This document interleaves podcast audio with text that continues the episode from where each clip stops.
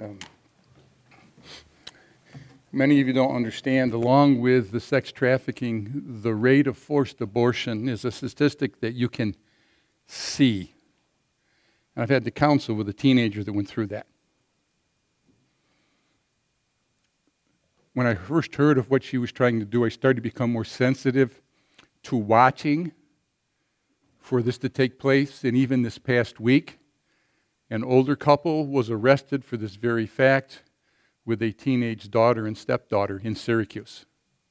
In this past year, it's happened three or four times in Cayuga County. It's happened in Oneida County. It's happened in Onondaga County. It's happened in Oswego County.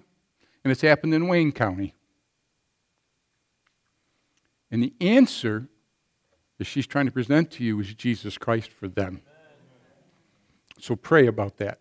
And that's why I wanted her to mention the sign up sheets. Think about that. And she asked me, she didn't want to go around the, the pastor or anything. She says, Is it okay if I mention the, the sign up sheets, even for individual donors for that? And I said, Of course. Okay. Our church is a very good giving church, and we'll be dealing with things later, okay, in regards to the ministry. But I just want to encourage you that we need to realize in the last day, uh, okay, where sin did abound, what needs to more abound? Grace. Amen? Okay. I changed my message for today. Um, I was going to be finishing up the seven mysteries, but I didn't think that uh, Mystery Babylon was going to be a good idea this morning. okay, so I want you to turn to uh, Ephesians chapter 4 and this is a message that I preach periodically. I think I last preached it in the church, if I've written it down properly, was in 2010. But I preach it periodically, and the message is called True Forgiveness. True Forgiveness. So, Ephesians chapter 4. And I mentioned to Pastor Kenny, I said, You know, I'm going to be preaching this. And he goes, I was just talking to somebody this week about your message about that. And I kind of took that as, Okay, Lord, this is what you want. Ephesians chapter 4 starting at verse 29. And it says, Let no corrupt communication proceed out of your mouth. Ephesians 4:29, but that which is good for the use of edifying, that it may minister grace unto the hearers. And grieve not the Holy Spirit of God, whereby ye are sealed unto the day of redemption. Let all bitterness and wrath and anger and clamor and evil speaking be put away from you with all malice. And be ye kind one to another, tenderhearted, forgiving one another, even as God, for Christ's sake, hath forgiven you. I'd like you also to turn to Hebrews 12 quickly.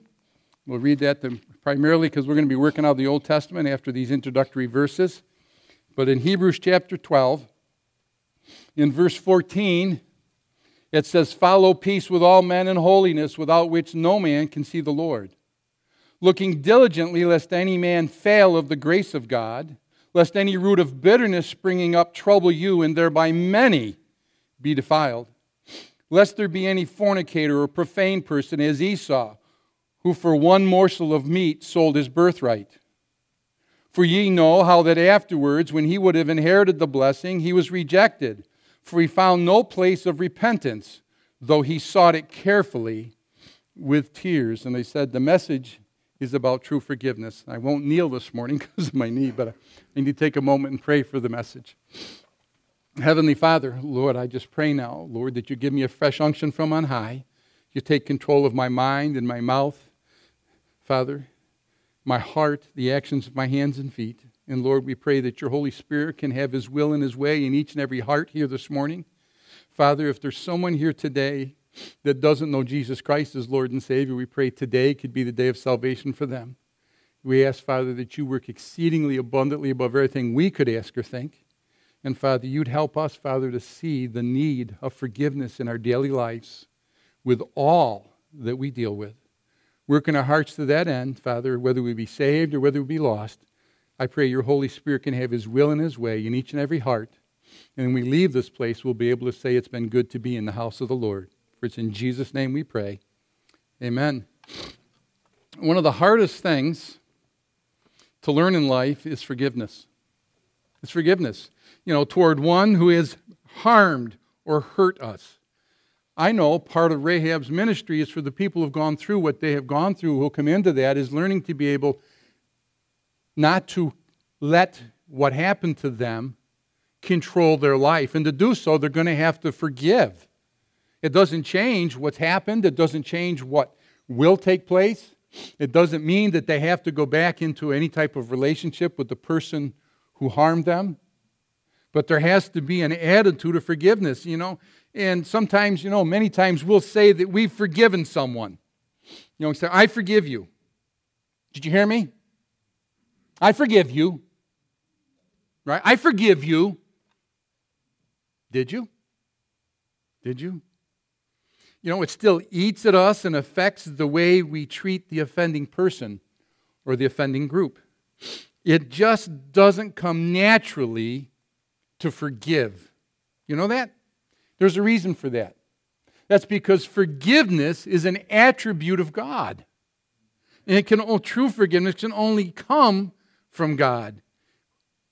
In the last verse of our opening text, uh, I should say of the first opening text, Ephesians chapter 4, it says, And be kind one to another, tenderhearted, forgiving one another, even as what? God, for Christ's sake, hath forgiven you.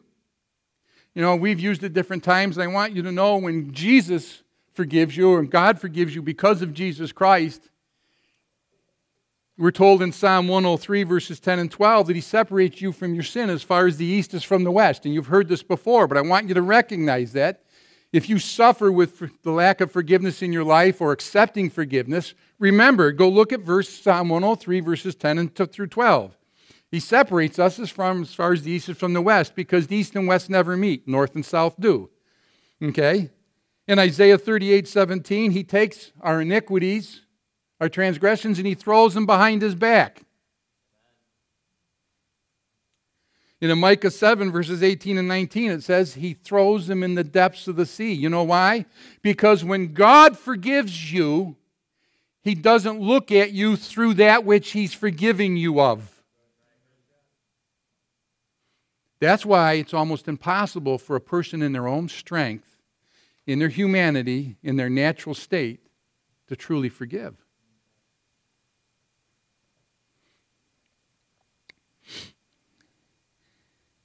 Do we deserve the forgiveness of God? No. None of you.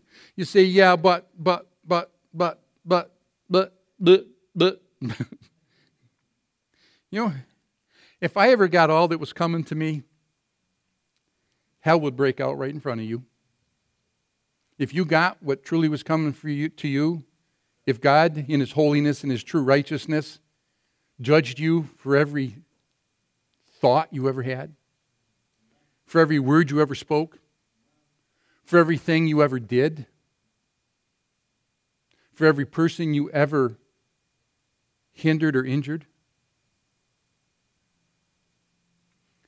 You understand what I'm saying to you?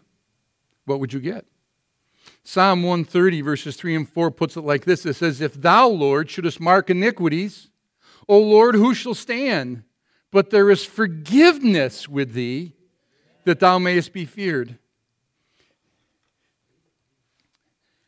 Dealing with someone who was caught with somebody who was trying to tell them they were using the Old Testament to judge New Testament salvation. I'm not preaching about that this morning. I just thank God that I'm in the New Testament and not in the Old Testament. Okay? In the age of grace and not under the law.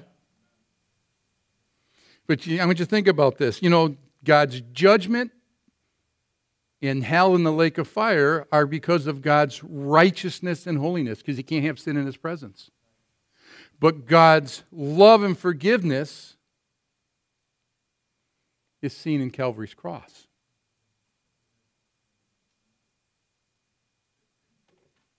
Do you ever think about, we talk about missions always begins here, not with our missionaries. And missions truly has to begin with the first, God's holiness and righteousness, because if a person isn't lost, they won't get saved. And they won't get saved if they can't understand that forgiveness is found with God. They need to know what they need to be forgiven of. You know, we have to stop and think about this.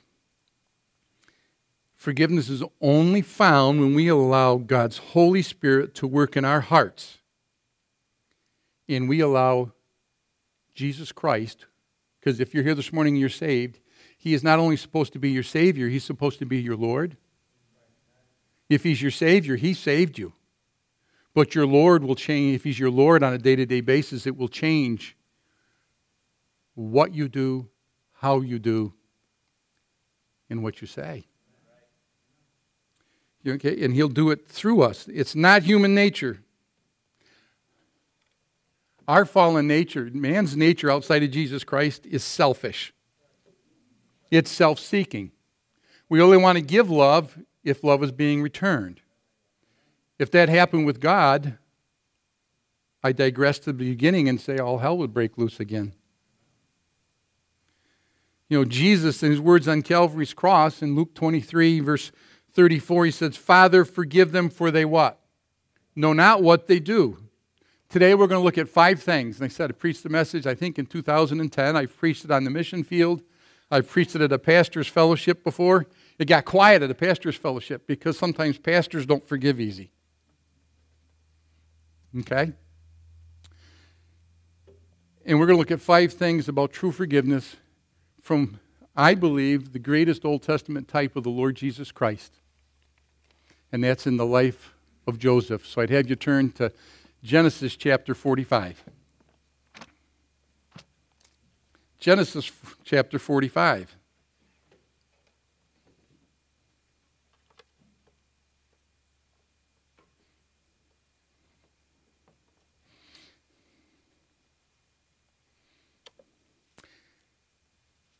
Verses 1 through 7.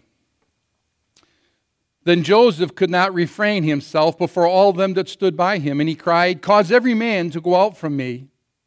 And there stood no man with him, while Joseph made himself known unto his brethren. And he wept aloud, and the Egyptians and all the house of Pharaoh heard.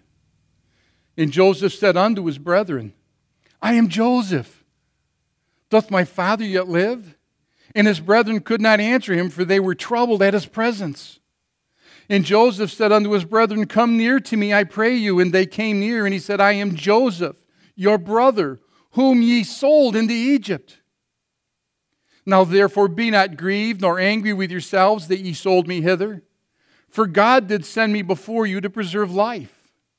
For these two years hath the famine been in the land, and yet there are five years in which there shall neither be earing nor harvest. And God sent me before you to preserve you a posterity in the earth and to save your lives by great a great deliverance. And the first thing I want you to see of the five is that true forgiveness doesn't want others to know what had been done to them. It protects the offender. It protects the offender. Know, I want you to think about this. The background of this passage Joseph, second youngest brother of his family, of the sons of Israel, he had a younger brother, Benjamin. His mother died at the birth of Benjamin. But he was given in a vision, a dream, that he would one day rule over his brothers and his father. And they rejected it. They resented it. They were envious of it and they got bitter because of it. See, lest any man fail of the grace of God, lest any root of bitterness springing up and trouble you, and thereby many be defiled. They almost killed him. He got sold into slavery by the very brothers that he had told were going to be under his authority. And that was just to protect him from being killed outright by his own brothers. You say, how could that happen? It happens all the time. I'm not trying to pick on anybody in their families, but there's people who will not forgive within their family dynamic. And so the family does not have any communication or closeness. Now, I can understand that with lost people, but saved people who can't reach across the sin, It doesn't want others to know what had been done to them. You know, it's contrary to the, the world's way of dealing with things, isn't it? It's quiet here this morning. Everybody has to know what was done, just so it doesn't happen again. Amen?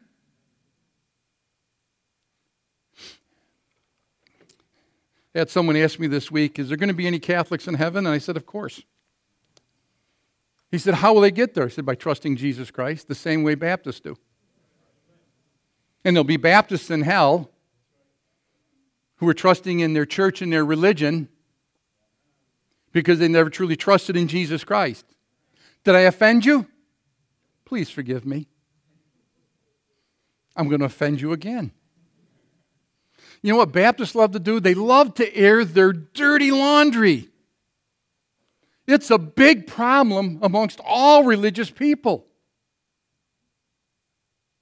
I think the single greatest sin of Bible believing Baptists is gossip. Did I offend you? Please forgive me. You don't have to agree with me. I'm just going to ask you so let a man examine himself. Amen. So they turned around and he, they sold him into Egypt. And then he was persecuted in the house of Potiphar and lied about. And he was cast into prison. He spent many years suffering because of the actions of his brothers. He was put in prison, and only by the grace and mercy of God revealing things to him was eventually he came out of prison and was made second only to Pharaoh in all the land of Egypt, the leading power in all the world at that time. They didn't know it was him. They had been accused of stealing from Pharaoh. They'd gone down in Egypt to beg bread because there was a worldwide famine at the time.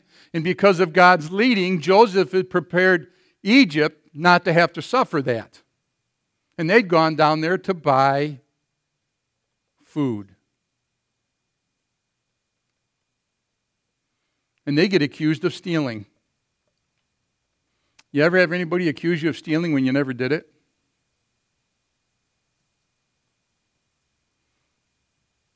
They knew they didn't do it, and they just stood there, oh man. They weren't guilty of that crime, were they? You know what they were guilty of? What they had done to Joseph. And they didn't know. They're looking at this man standing before him, and he had an Egyptian haircut. He didn't have a Baptist haircut, he had an Egyptian haircut. He was dressed in the finest robes of Egypt. He was second only to Pharaoh himself, and the Egyptians worshiped Pharaoh as a god. And that's who was dealing with them, and that's who they were afraid of. And if you read, I won't read the passage, but you know something? They started talking about this never would have happened to us if we hadn't done what we did to Joseph so many years before.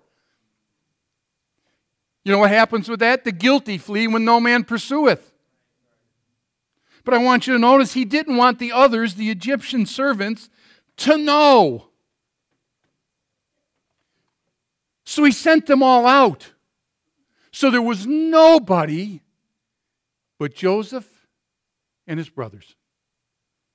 He didn't air it out because, you know, they esteemed Joseph almost like a god. And he had saved the Egyptians' lives.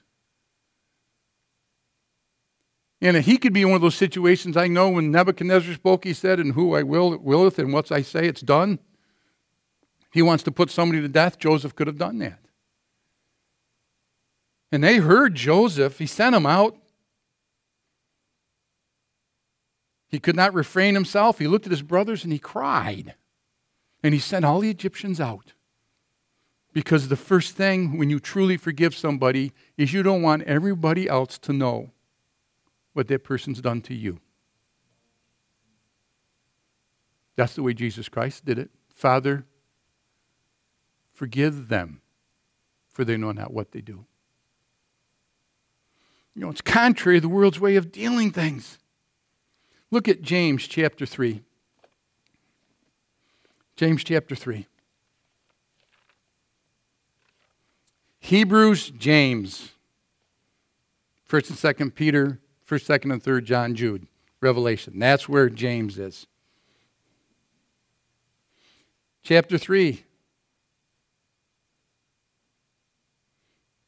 My brethren, be not many masters, knowing that we shall receive the greater condemnation. See, unto whom much is given, much is. For in many things we offend all.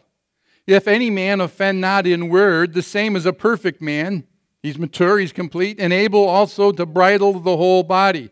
You know what that's telling me? If a guy can control his mouth, he can control what comes out of it and controls what he can do in other areas. I've had a man say, I just can't help myself. She makes me angry, and boy, I can't control it. I can't control it. So I stood up, shook him, and said, Get mad at me. I can't do that anymore. I keep breaking. But I shook the guy and I said, You want to get mad? Get mad at me. I got right in his face, and he goes, I ain't going to get mad at you. You're nuts. The guy was 6'4, 230 pounds. I just happened to be 6'7, 300. He thought he was going to lose. And he didn't lose his temper. He didn't yell at me. He sat down quietly. He said, I don't like being treated that way. Whatsoever man sows? I said, You can control your temper if you have the right impetus. That's not recommended counseling practices. She was being hurt, and I stopped it that day.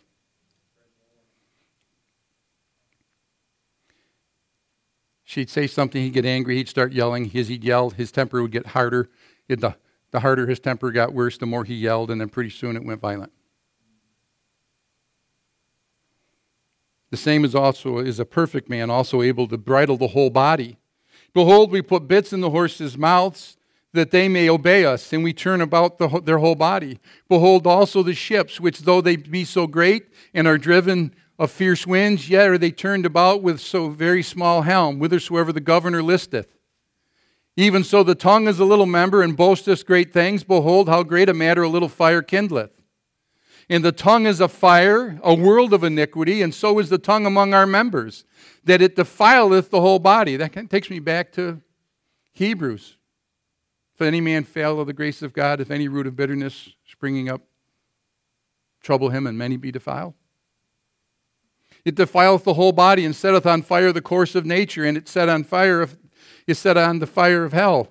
For every kind of beast and of birds and of serpents and of things in the sea is tamed, and hath been tamed of mankind. But the tongue can no man tame. It is an unruly evil, full of deadly poison. Therewith bless we God, even the Father, and therewith Curse we men which are made after the similitude of who?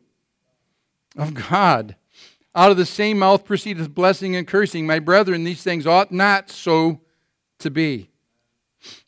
I've learned in my marriage the best things that I ever say when it's a time of frustration is to not say anything.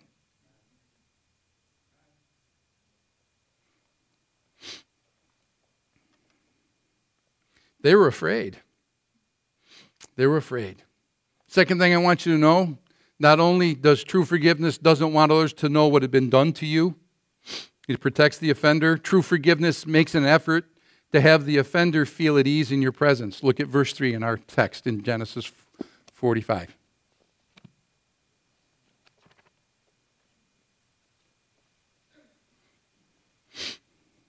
And Joseph said unto his brethren, I am Joseph. Does my father yet live? And his brethren could not answer him, for they were troubled at his presence. He's trying to get them to ease up. Can you picture the scene? They're accused of stealing, knowing their lives and their father's life was in this man's hand. Second only to Pharaoh, and the Egyptians worshiped Pharaoh. He says, I am Joseph. Is dad still alive? You know, he's, he's trying to get their thought off what's taking place right there, what they've been accused of immediately. Trying to make them be able to relax. You got a biblical example of that God dealing with Adam. Turn to Genesis 3. In Genesis chapter 3, Eve was beguiled by the serpent. Adam chose Eve over God. That's why Adam's sin was greater. And they were afraid. It says, In the eyes of them, in verse 7, were both opened, and they knew that they were naked. And they sewed fig leaves together and made themselves aprons. and they heard the voice of the Lord God walking in the garden in the cool of the day, and Adam and his wife hid themselves the, from the presence of the Lord God amongst the trees of the garden. You know, people think they can hide themselves from God. Isn't that silly? His eyes are everywhere, beholding the evil and the good. And the Lord God called unto them, said unto them, Where art thou? Where art thou? You think God didn't know where they were? And he said, I heard thy voice in the garden, and I was afraid because I was naked and I hid myself. You go on in the rest of that story. God knew they were naked. They knew they were naked. There was no hiding anything. What did God do about that? Verse 21 of chapter 3 And unto God, or unto Adam also, and to his wife, did the Lord God make coats of skins and what? Clothe them their leaf covering wasn't doing a very good job. So he provided for them so that they could be at ease in his presence. Psalm 32 and verse 1 says, Blessed is he whose transgression is forgiven and whose sin is covered. I thank God he covers my sin. I don't know why people think they got to uncover someone else's sin to everybody else. Hmm? I have a hard enough time dealing with me, people. I really do. I can't walk and chew gum anymore. I can't preach on a Wednesday night without coming down off the pulpit without tearing a, a meniscus in my knee. Which happened because of the antibiotic they gave me to get me over the C. diff, which happened because of another antibiotic, which happened because of a procedure. Pastor Cable looks at me and he goes, Preacher, this is not contagious, is it? he wanted them to be at ease in his presence. And he goes, How's dad? You know, there's a small poem, I've used it before. It goes like this He drew a circle that shut me out. Heretic, rebel, a thing to flout. But love and I had a mind to win. We drew a bigger circle and took him in. That's the thing I've told people before when I'm trying to teach them about counseling. I talk, tell, talk to them about a push pull. People will try to push you away, and you've got to pull them in, bring them in. So we have the first two parts of that. Doesn't want others to know what had been done to you. Tries to make the offender feel at ease in your presence. Third thing. See, I'm already at the third one. I was told not to preach the quarter of one by Melanie this morning. If you haven't been able to preach a Sunday morning service in three weeks, preacher, be careful.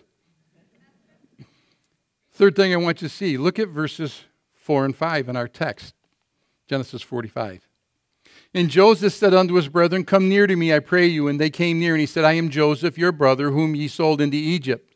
Now therefore be not grieved, nor angry with yourselves that ye sold me hither, for God did send me before you to preserve life. You know what true forgiveness does? It makes an effort to get the others, the offenders, to forgive themselves.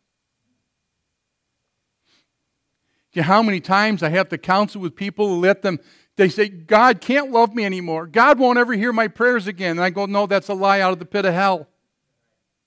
God won't forgive me. Yeah, He will. Yeah, he will. Joseph tried to get them to forgive themselves.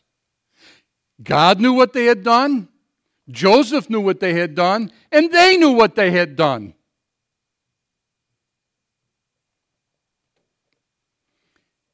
Without that taking place, the relationship never can really be restored. Genesis 45 5 says, Be not grieved nor angry with yourselves. You know what, you know what he's saying? Joseph is saying, true forgiveness. He's saying, let it go. I want you in my life. I've forgiven you.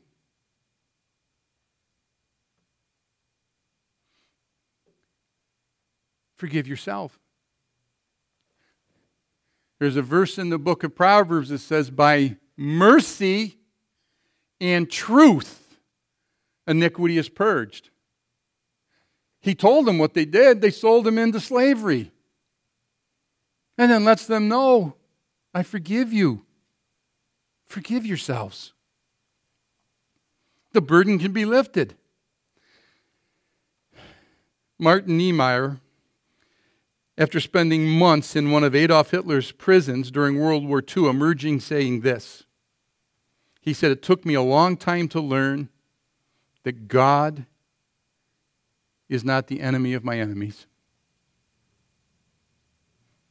There's people who won't forgive somebody who didn't do anything to them, but it did it to their friend. If you did it to my friend, you did it against me. So now I'm against you. And you don't even know what it's about. You may not even know what your friend actually did. And sometimes people get angry at God because God just doesn't punish that person the way you think it ought to happen. And I've had to deal with that in counseling at least 100 times.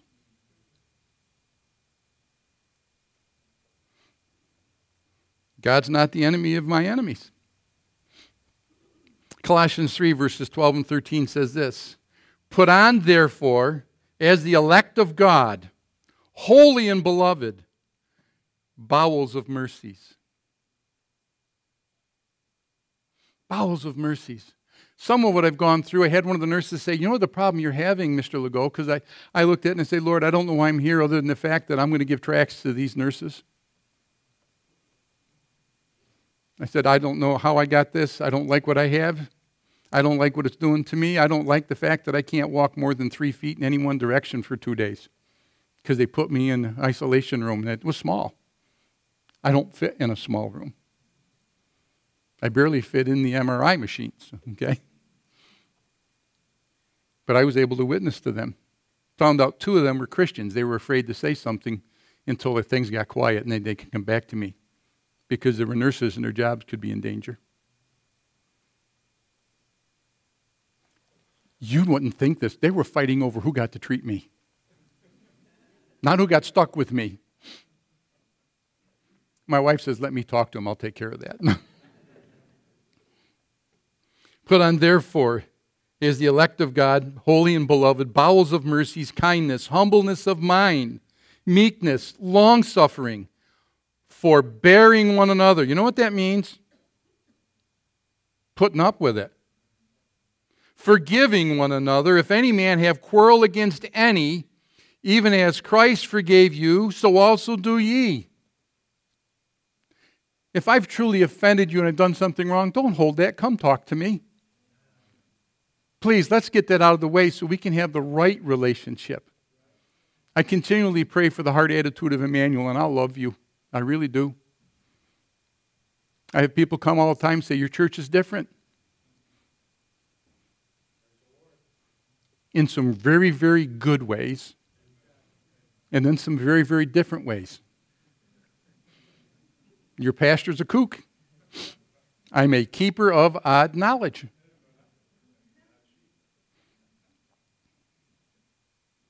So forgiveness makes an effort to get the other person to forgive themselves. Now, the next one I want you to listen to when you, you have that thing and you haven't forgiven somebody, you need to understand. Verses 4 and 5, again, we could read them, but for sake of time, I won't. It says, real for, it tells you that real forgiveness liberates the innocent. You know what he could do? He stood before them. He was speaking Egyptian. They didn't know who they were dealing with. They thought, oh man, this is second to Pharaoh our goose is cooked. We didn't do anything wrong, and God's getting even with us for what we did to our brother Joseph. And they're talking amongst themselves. And they think this second man in Egypt is there and doesn't know what they're saying, and he hears what? Every word. Every word. You know what he could do? He could drop the facade. The facade, you know what that is? That's a phony front. He could drop the phony front that we put up, making people sometimes, well, I forgive you. Yeah, I forgive you. You need to know that. Because I'm more godly than you. So I've forgiven you. And then go and talk to someone else. That's not forgiveness. And it keeps the person who's been injured in bondage. Where when the truth is put out there, you know what it does? It liberates you. You don't have to hide it. Just don't be angry about it. I teach many people many times they have to approach somebody that's hurt them, and you know what I say you need to do? You need to go to them and say, Please forgive me. And the person's, Well, what over? For me, holding a grudge against you for what you've done to me and you never made right. And I've let that affect my life with my Savior, and I'm not doing it anymore. So I want you to know this is what you did, and I forgive you of it. Please forgive me also where I've offended you. See, because forgiveness is not an emotion, just like love is not an emotion. Forgiveness is a choice and an action, just like love is a choice and an action. You can drop the mask. You don't need to pretend. You don't need to cover up the problem. You're free to be yourself. He didn't have to talk in Egyptian anymore. He could talk in his native tongue. If you don't understand, in my house there is a language called Lego. When you're in a church very long, you realize I speak in Lego a lot. Yes, Pastor Kenny? he makes notes and he, he reminds, Pastor, what does that mean in English? See, four things so far. Don't you want to be at liberty? When you hold that inside, it eats you up. It becomes, that which you won't forgive becomes a root of bitterness. And it sprinkles, springs up in your life like dandelion weeds. The reason I can mention that is because guess what's happening in our lawn? Dave will come over, he'll cut them off. And I was thinking, you know, if I hadn't hurt my leg this week, I was going to spread stuff or go get that thing they show where you spray it right down on the dandelion to kill it by the root. That's what bitterness is like. It starts inside and works up through, and then you don't see it until the, the outcome of the bitterness is there. And you can't cut it off. You got to get it out by the root. Lest any root of bitterness springing up trouble you, and thereby many be defiled. I'll give you the fifth thing. See, I'm going to be finished on time almost. True forgiveness allows you to look for the hand of blessing and the hand of God in your situation. Verses 6 and 7. For these two years hath the famine been in the land. See, it, it happened on the just and the unjust. It happened on God's chosen people and those who weren't God's chosen people. And yet there are five years in which there shall be neither earing nor harvest. There'll be no production of food. And God sent me before you. Do you think that's what Joseph thought when he ran from Potiphar's house? Do you think that's what Joseph thought when they cast him in prison? Do you think that's what Joseph thought when the cupbearer forgot about him?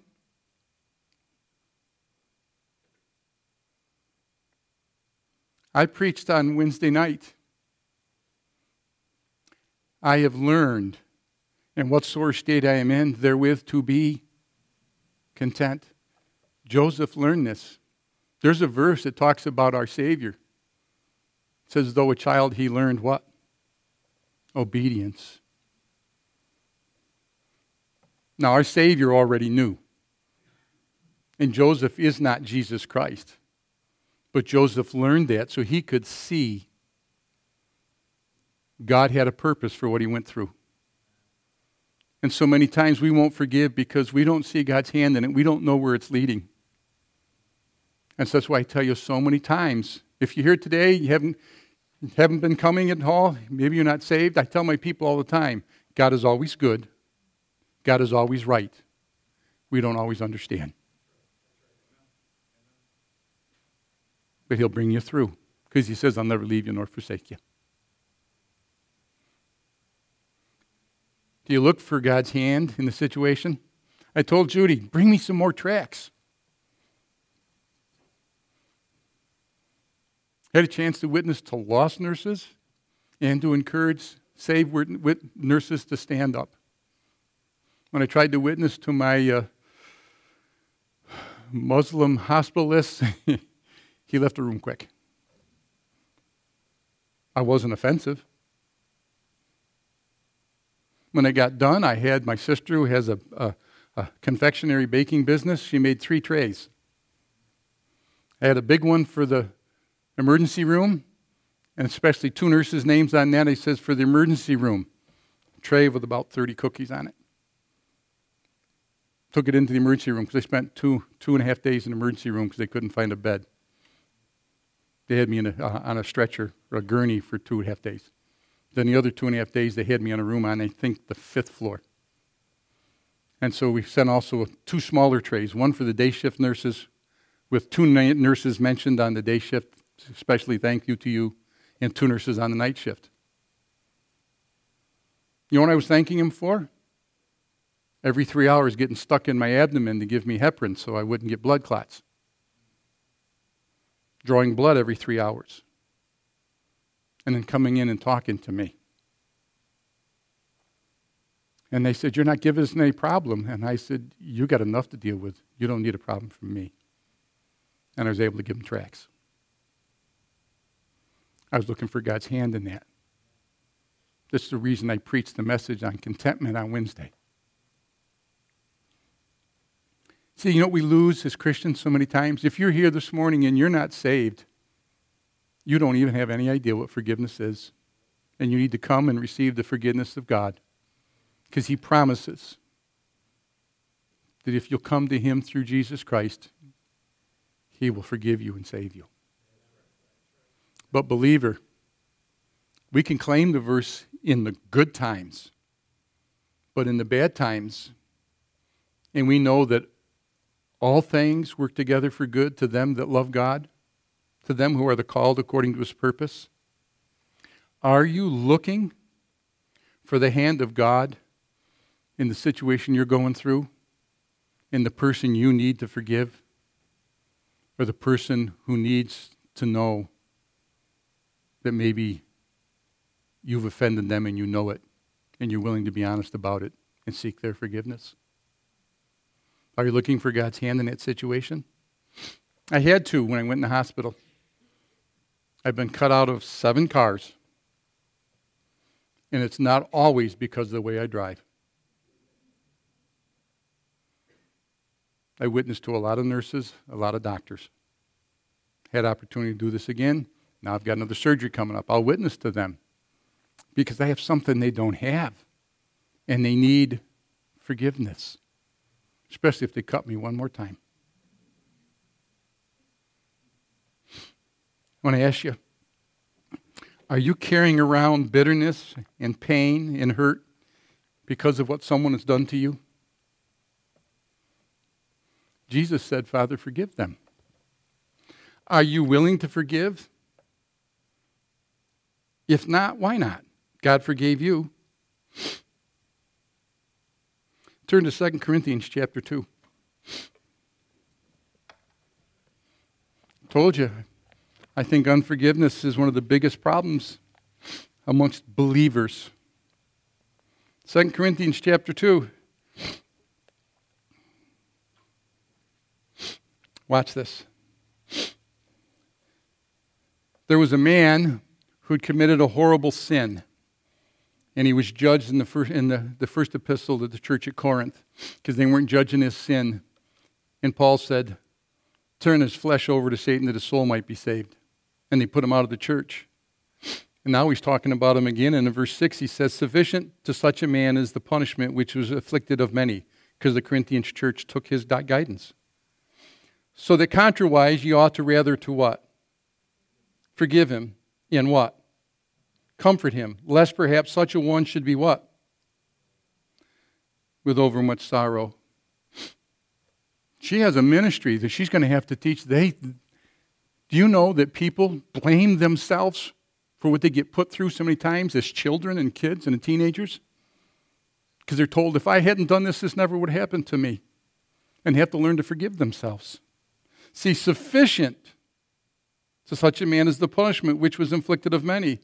So that contrariwise ye ought rather to forgive him and comfort him, lest such a one should be swallowed up with overmuch sorrow. Wherefore I beseech you that ye would confirm your love toward him. Jesus died for the unloving and the unlovable. He rose again so that they could know his love.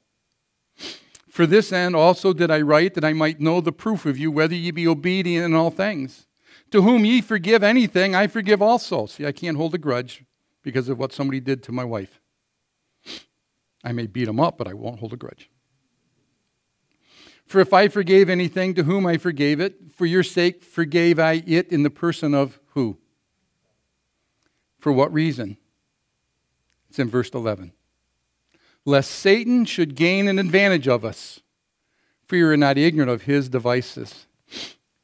Satan uses unforgiveness to lead to bitterness, to lead to a troubled life in defiled people. Are you carrying around bitterness, pain because of what someone else has done to you? Can you forgive them? Don't let Satan use it. Have you ever received the forgiveness of God? If you're here today and you don't know Jesus Christ as your Lord and Savior, you willing to come today? I'm not going to have you stand and raise your hand, say, pray for me. If you're here and you don't know today that if you were to die, that heaven would be your home, you can know today because there's one who will forgive you of your sin. Your religion, your church, this church can't save you. But the one who said, Father, forgive them, they know not what they do, he can save you.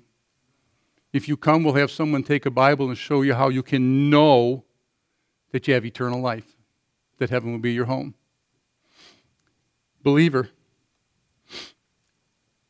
are you holding back forgiveness for somebody? Does it really make you feel any better?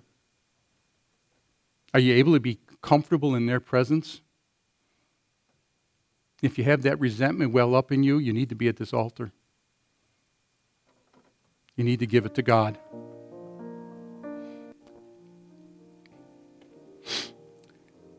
To whom ye forgive anything, I forgive also. For if I forgave anything to whom I forgave it, for your sakes forgave I it in the person of Christ, lest Satan should get an advantage of us, for we are not ignorant of his devices.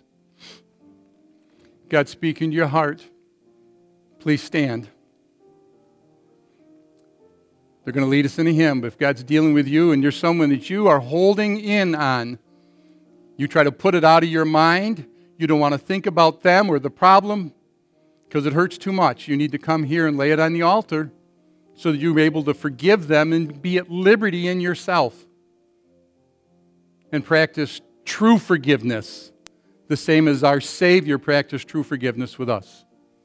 If God's speaking to your heart, you come.